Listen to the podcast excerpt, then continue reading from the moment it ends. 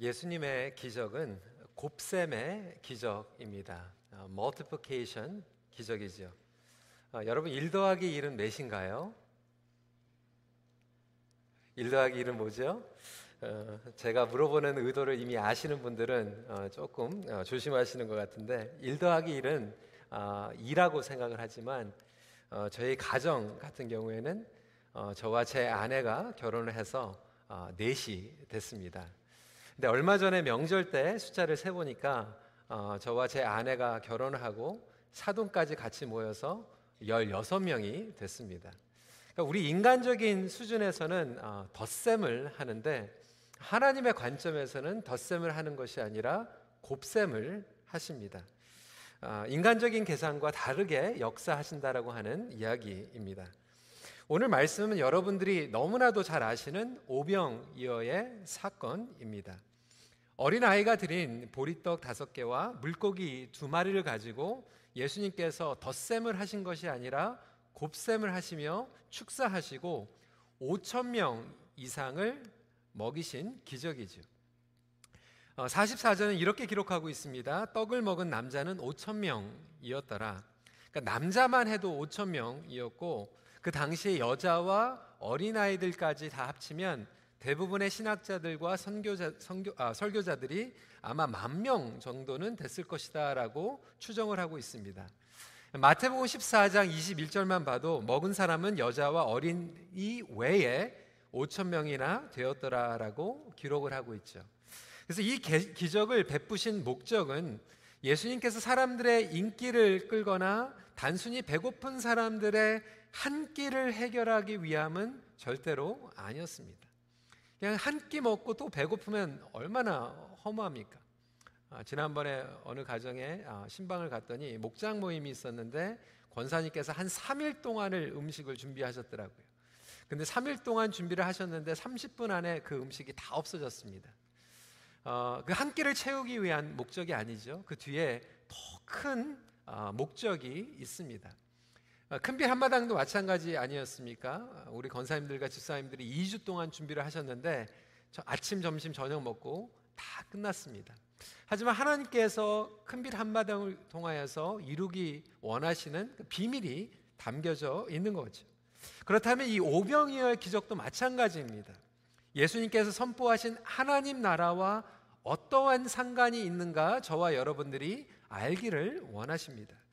그렇다면 오병이어의 기적이 담겨져 있는 중요한 비밀들을 나누기 원합니다. 첫 번째로 예수님의 오병이어의 기적은 인간적인 열정을 온전한 복음의 능력으로 성화시키는 기적입니다. 오늘 본문 앞부분을 보시면 제자들이 정말로 힘든 사역 후에 쉼의 시간이 필요했던 것을 보게 됩니다. 31절이죠. 이르시되, 이르시되 너희는 따로 한적한 곳에 가서 잠깐 쉬어라 하시니 이는 오고 가는 사람들이 많아 음식 먹을 겨를도 없습니다. 그러니까 예수님과의 제자들이 너무나도 많은 사람들이 밀려오니까 그들을 섬기다가 음식 먹을 시간도 없으셨고 쉴 수 있는 시간이 없으셨어요. 그들에게도 쉼이 필요했습니다. They needed a break.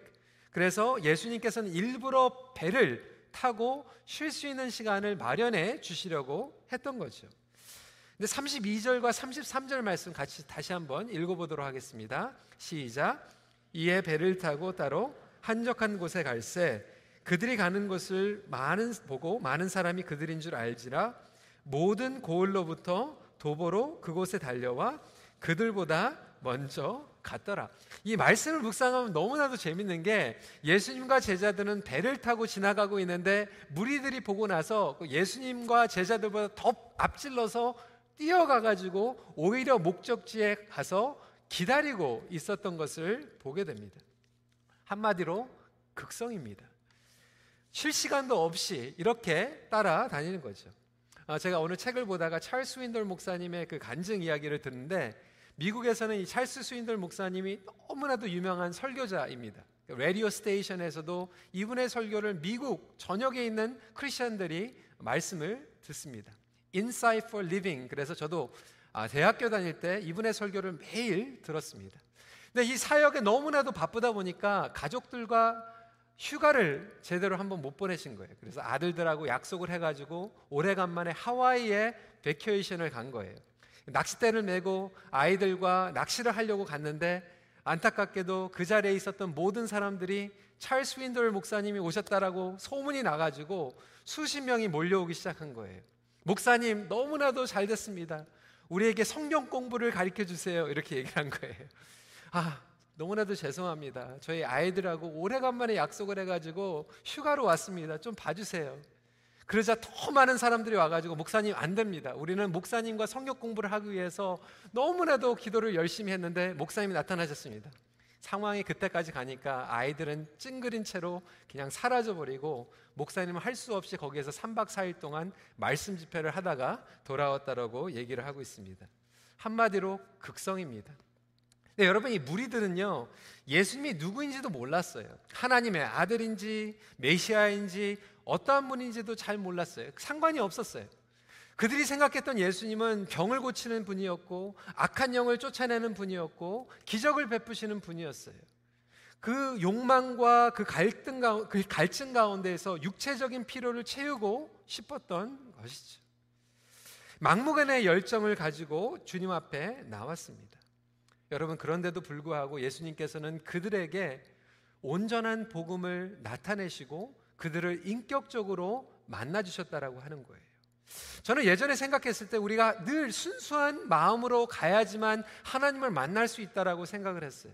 근데 성경책을 보면요. 순수한 마음을 가지고 하나님 앞에 나온 사람들보다는 오히려 인간적인 마음, 이기적인 마음, 순수하지 않은 동기와 갈망을 가지고 나왔는데도 불구하고 하나님께서는 그들을 성화시켜 주시고 변화시켜 주시면서 온전한 복음이 무엇인지를 깨닫게 하셨다라고 하는 거예요.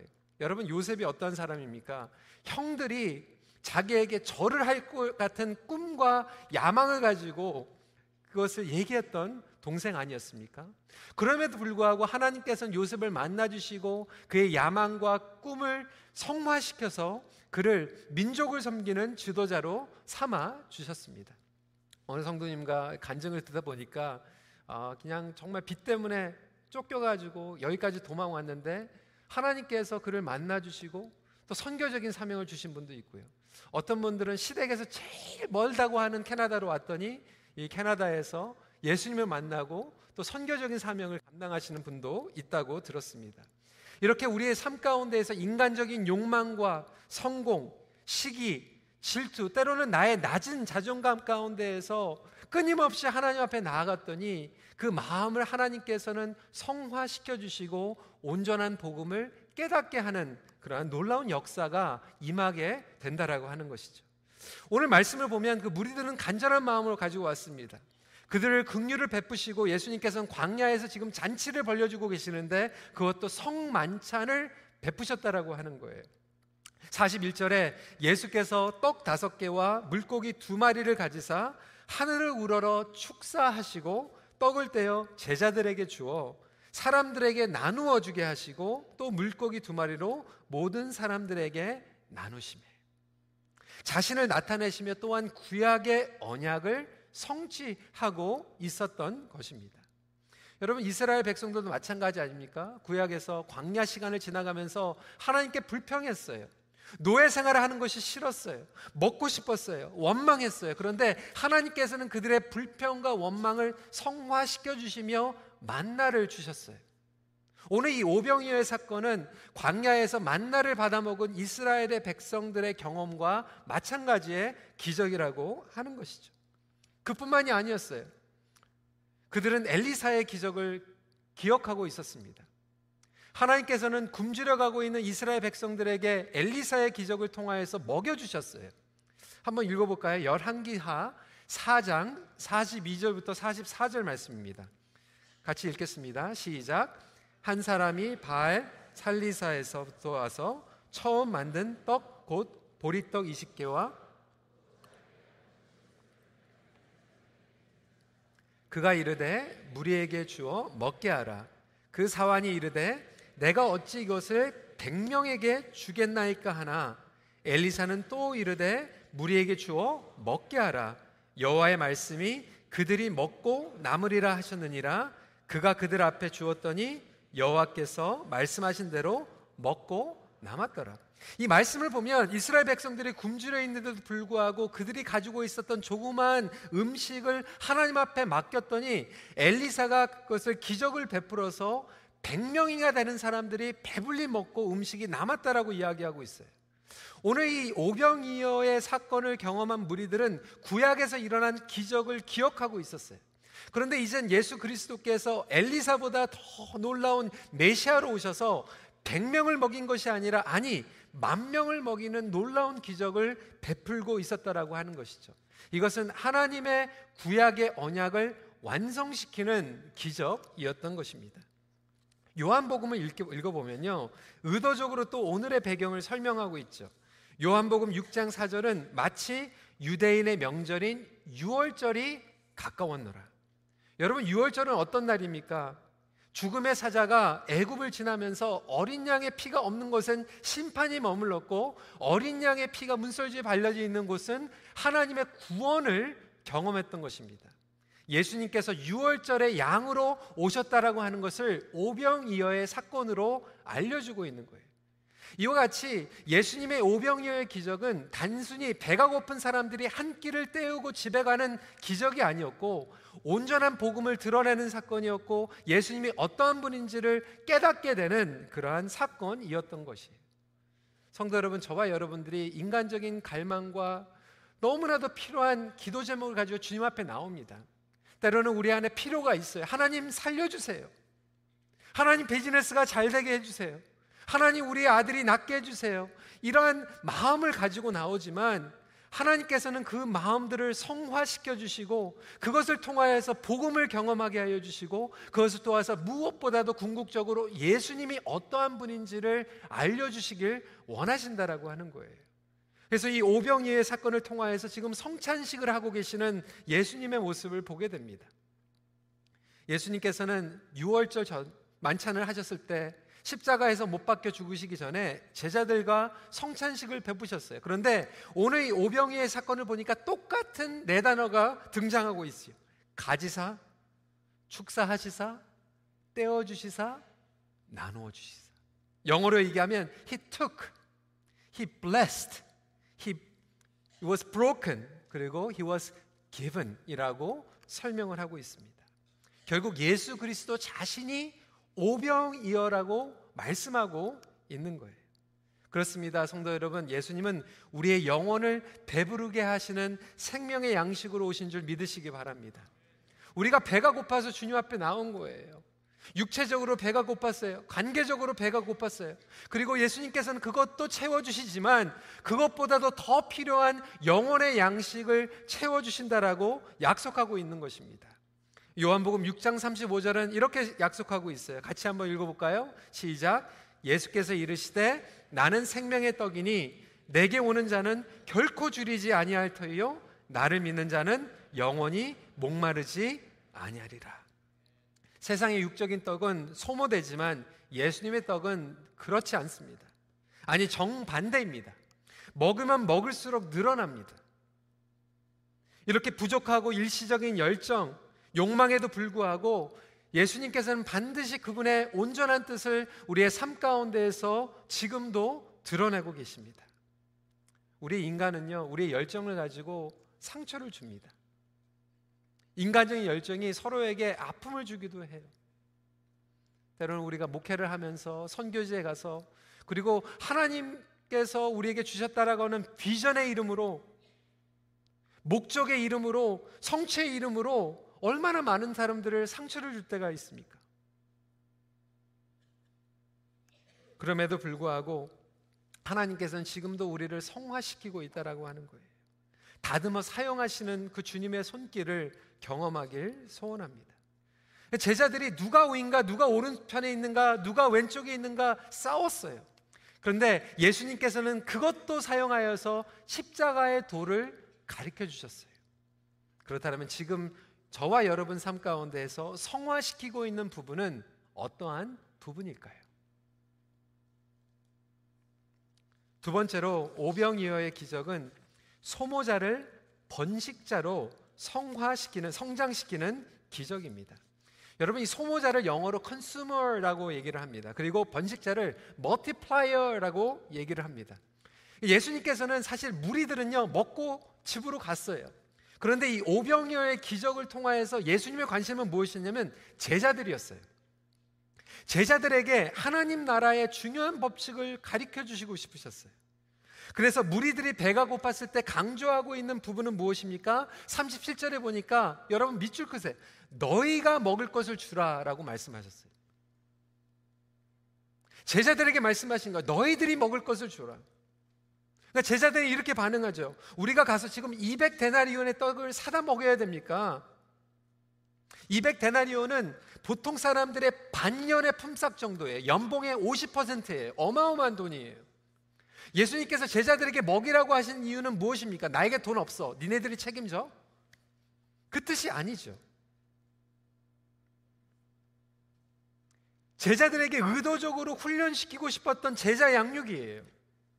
여러분 소모자는요 와가지고 어떤 계산을 하냐면 뺄셈을 합니다. 우리가 먹을 것이 얼마나 되는가.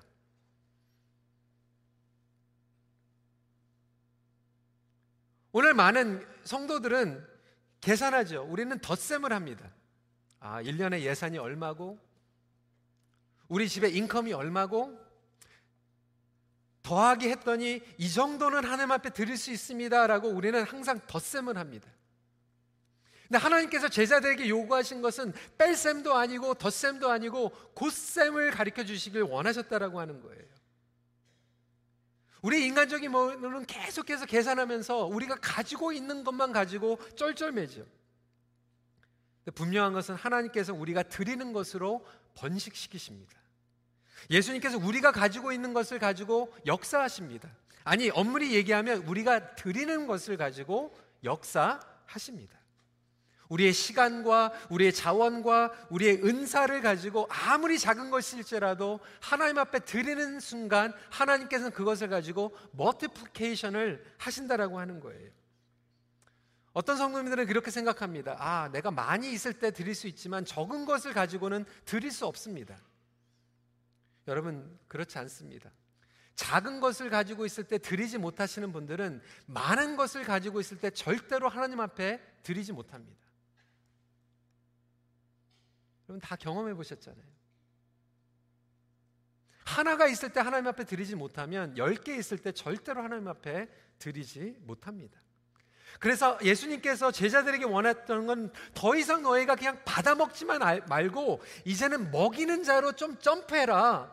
먹이는 자로 성장해라 라고 훈련시키고 있는 거야. 너희가 이제는 먹여라. 예수님의 의도는 제자들이 그 무리들을 먹이는 거였어요. 5천 명, 아니 만 명을 먹이는 훈련을 시키고 계셨던 거예요. 이것이 바로 제자들과 무리들의 차이입니다. 무리들은 오병이어의 기적을 경험하고 한 끼 때우고 집에 갔어요. 그것이 전부예요. 하지만 제자들은 오병이어 기적 후에도 예수님을 따라가게 됩니다. 여러분 교회 다니는 church goer 교인들에는 세 가지 종류의 교인들이 있습니다. 제가 예전에 목회 칼럼에도 썼는데요. 세 종류의 교인들이 있는데 이거를 CCC로 해가지고 처음 첫 번째 유형의 교인들은 어떤 사람들이냐면 커스터머예요. 커스터머는요 자기의 필요를 채우기 위해서 나오는 거죠. 손님이에요. 오늘날 너무나도 많은 교인들이요 손님이라고 생각하면서 교회에 옵니다. 그래서 예배를 드리는 게 아니라 예배를 봐요. 나에게 필요한 것을 채우기 위해서 교회를 나와요. 그리고 목회자나 지도자들이 서비스하는 사람들이라고 생각해요. 그래서 그 서비스를 요구를 해요. 그리고 서비스가 충족되지 않으면 얼마든지 다른 데로 갑니다. Loblaw에 갔다가 내가 필요한 게 없으면 No Frills로 가는 거예요. Canadian Tire 갔다가 더 싼 게 월마트에 있으면 월마트로 가는 게 customer예요.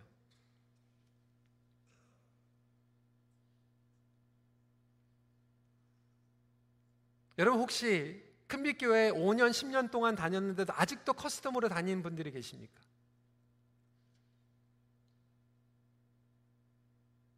커스터머들은 절대로 변하지 않습니다. 그냥 먹고 끝나는 거예요. 두 번째 교인의 유형은 뭐냐면 클라이언트예요. 클라이언트와 커스터머의 차이는 무엇입니까? 클라이언트는요, 단골 손님이에요. 로열티가 있어요. 그 포인트도 받고 마일리지도 받아요. 웬만하면 옮기지 않아요. 왜? 여기에 나온 지 10년이나 됐는데 20년이 됐는데 왜 옮깁니까? 여기가 편한데. 그런데 내가 클라이언트다 보니까 더 오히려 권리 주장을 하게 되죠. 내가 여기에 10년 동안 단골로 나왔는데 20년 동안 단골로 나왔는데 자기 권리 주장을 하는 거예요. 나에게 내놔라.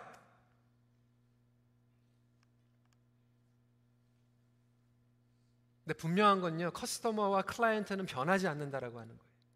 근데 예수님께서 제자들에게 지금 차이점을 두고 있는 것은 너희는 이제 더 이상 먹지 말고 먹이는 자라 되라라고 말씀하고 있는 거예요. 세 번째 타입은 뭐냐면 committed core.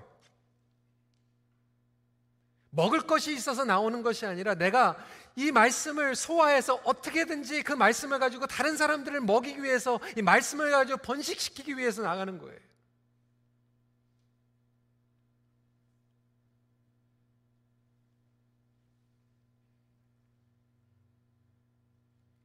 이것이 바로 예수님께서 우리 모두에게 말씀하고 있는 오병이어의 사건의 기적입니다. 여러분 단순히 먹으러 오신 분들은요 몇 년 지나면요 먹을 거 떨어집니다. 저 장담합니다. 여러분 제 설교 한 5년, 10년 들어보세요. 다 그게 그거예요.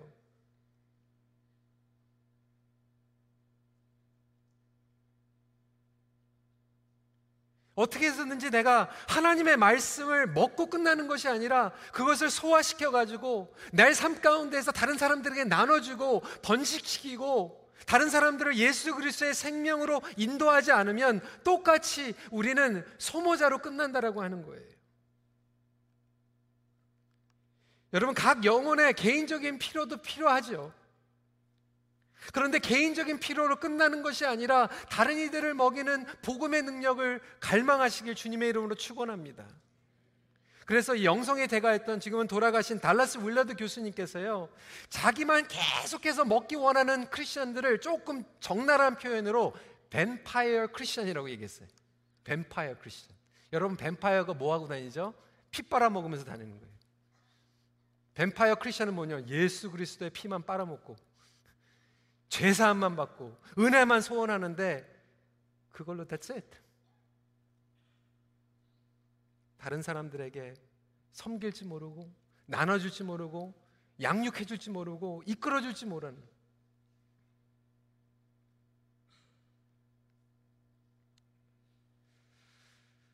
우리는 복음을 소모하면서 삶을 마무리할 것인가?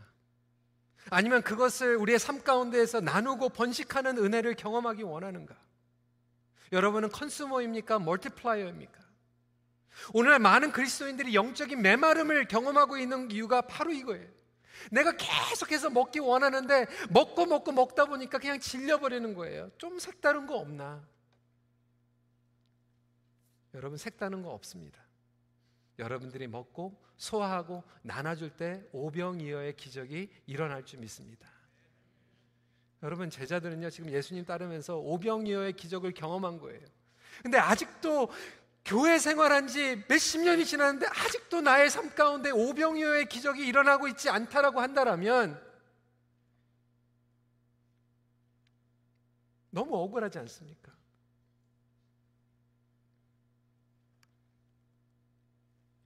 오늘 저희 영어 목회에는 우리 키트 파크 박기성 목사님 우리 박지원 목사님, 원로 목사님 아드님이 오셔서 설교하셨어요. 네, 우리 박기서 목사님께서 토론토에서 20 몇 년 전에 어, 목회를 하셨거든요. 제가 대학교 때 그분에게 양육을 받았어요. 근데 오늘 기억이 나는 게 그분이 이제 KCF라고 하는 대학교 사역을 다 planting 하시고 토론토 대학, 요크 대학, 맥메스터 대학 그리고 런던에 있는 웨스턴 대학의 KCF를 어, 개척을 하셨어요. 그때가 막 생각이 나는 거예요. 25년 전에. 저도 같이 다녔거든요. 저는 운전사로 다녔어요. 그때는 운전하면서도 너무나도 기뻤거든요. 아, 하나님께서 campus ministry를 개척을 하시는데 나는 가서 설교하지는 않았는데 운전하면서 다니는 거가 이렇게 기뻤거든요. 근데 지금 그 플래시백이 막 지나가면서 25년 전에 운전사였는데 하나님께서 이제 설교할 수 있도록 multiply를 해주셨어요. 여러분은 10년, 20년 전에 여러분 삶 가운데 지금 multiply가 되어 있습니까? 아니면 뺄셈하고 계십니까? 옛날에 그 복음의 열정, 구원의 확신, 하나님께서 주신 사명들을 시간이 가면 갈수록 그냥 뺄셈하면서 그냥 떼어먹고 살아가신다라면 얼마나 억울합니까?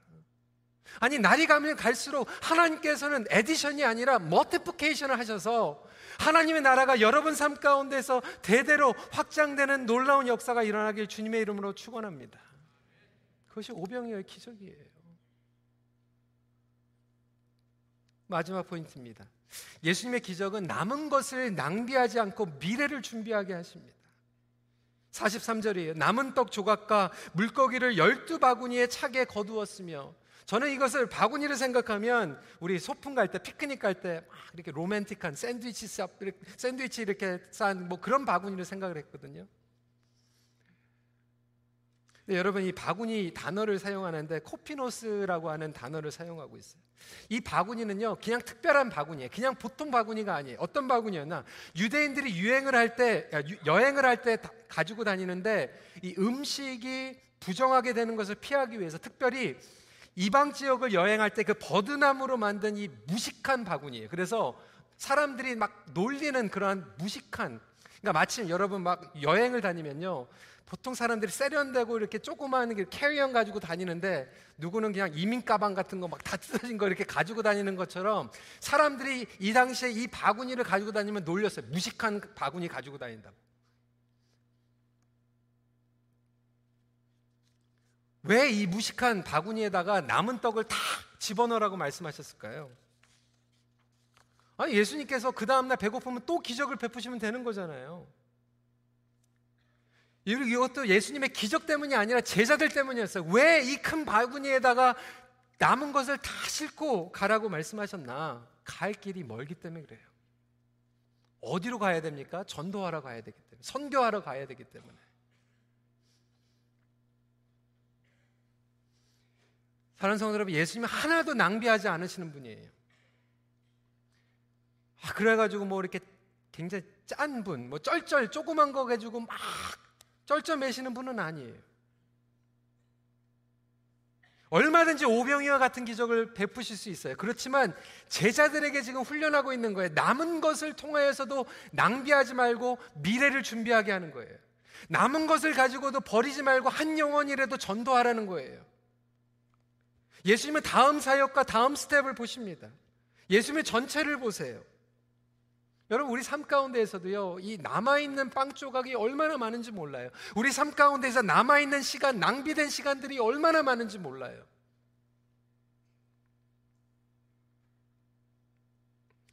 얼마 전에 그 세밭이라고 하는 영상을 보는데 거기 김범준 씨 유명한 책이죠. 하루 30분의 힘.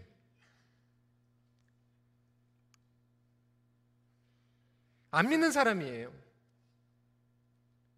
그럼에도 불구하고 끊임없이 자기는 성장하고 싶은 거예요. 근데 시간이 없는 거예요. 직장에 가서 하루 종일 일하고 오면 피곤하고 시간이 없는 거예요.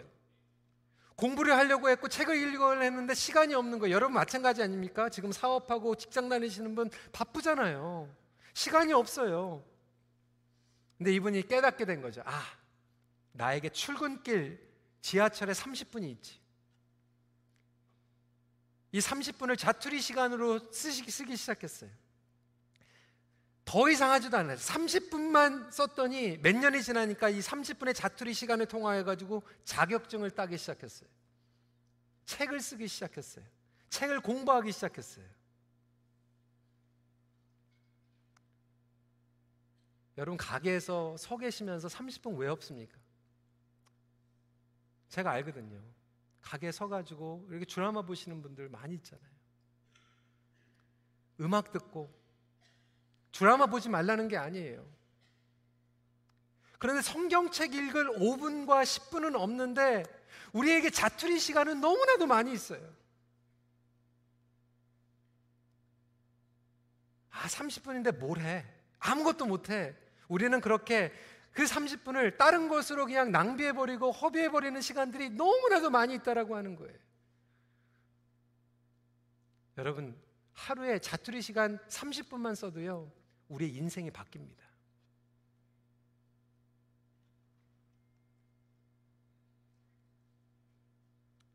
하나님께서는 그 자투리 시간을 우리가 하나님을 위해서 쓸 때 그것을 곱셈으로 범식시켜 주세요. 하나도 잃어버리지 원치 않으시는 예수님의 마음을 우리는 보게 됩니다.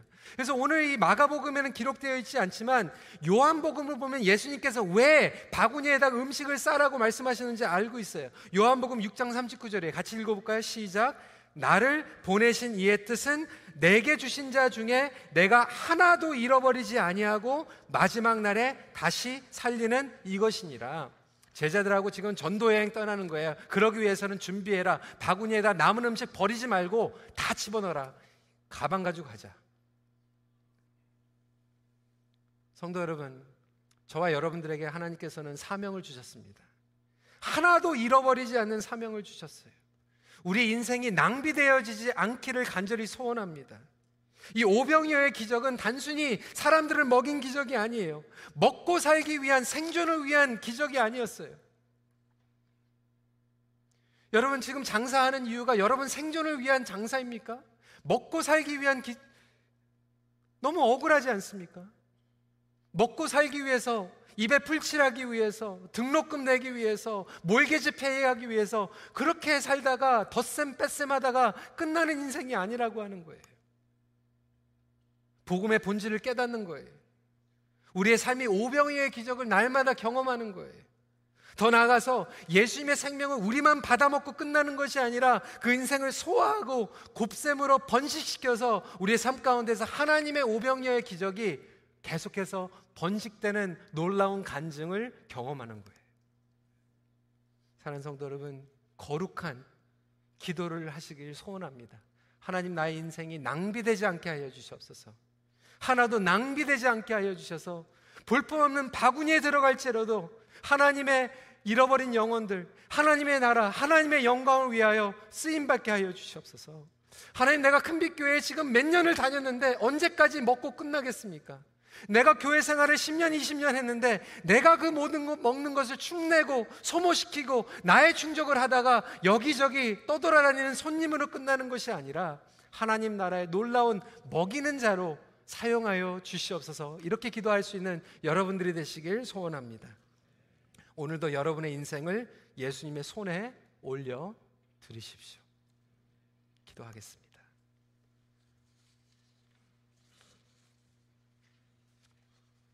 성도 여러분, 요병이의 기적, 우리의 삶 가운데 지금도 예수님께서는 베푸십니다. 여러분들이 오병이어가 되십시오.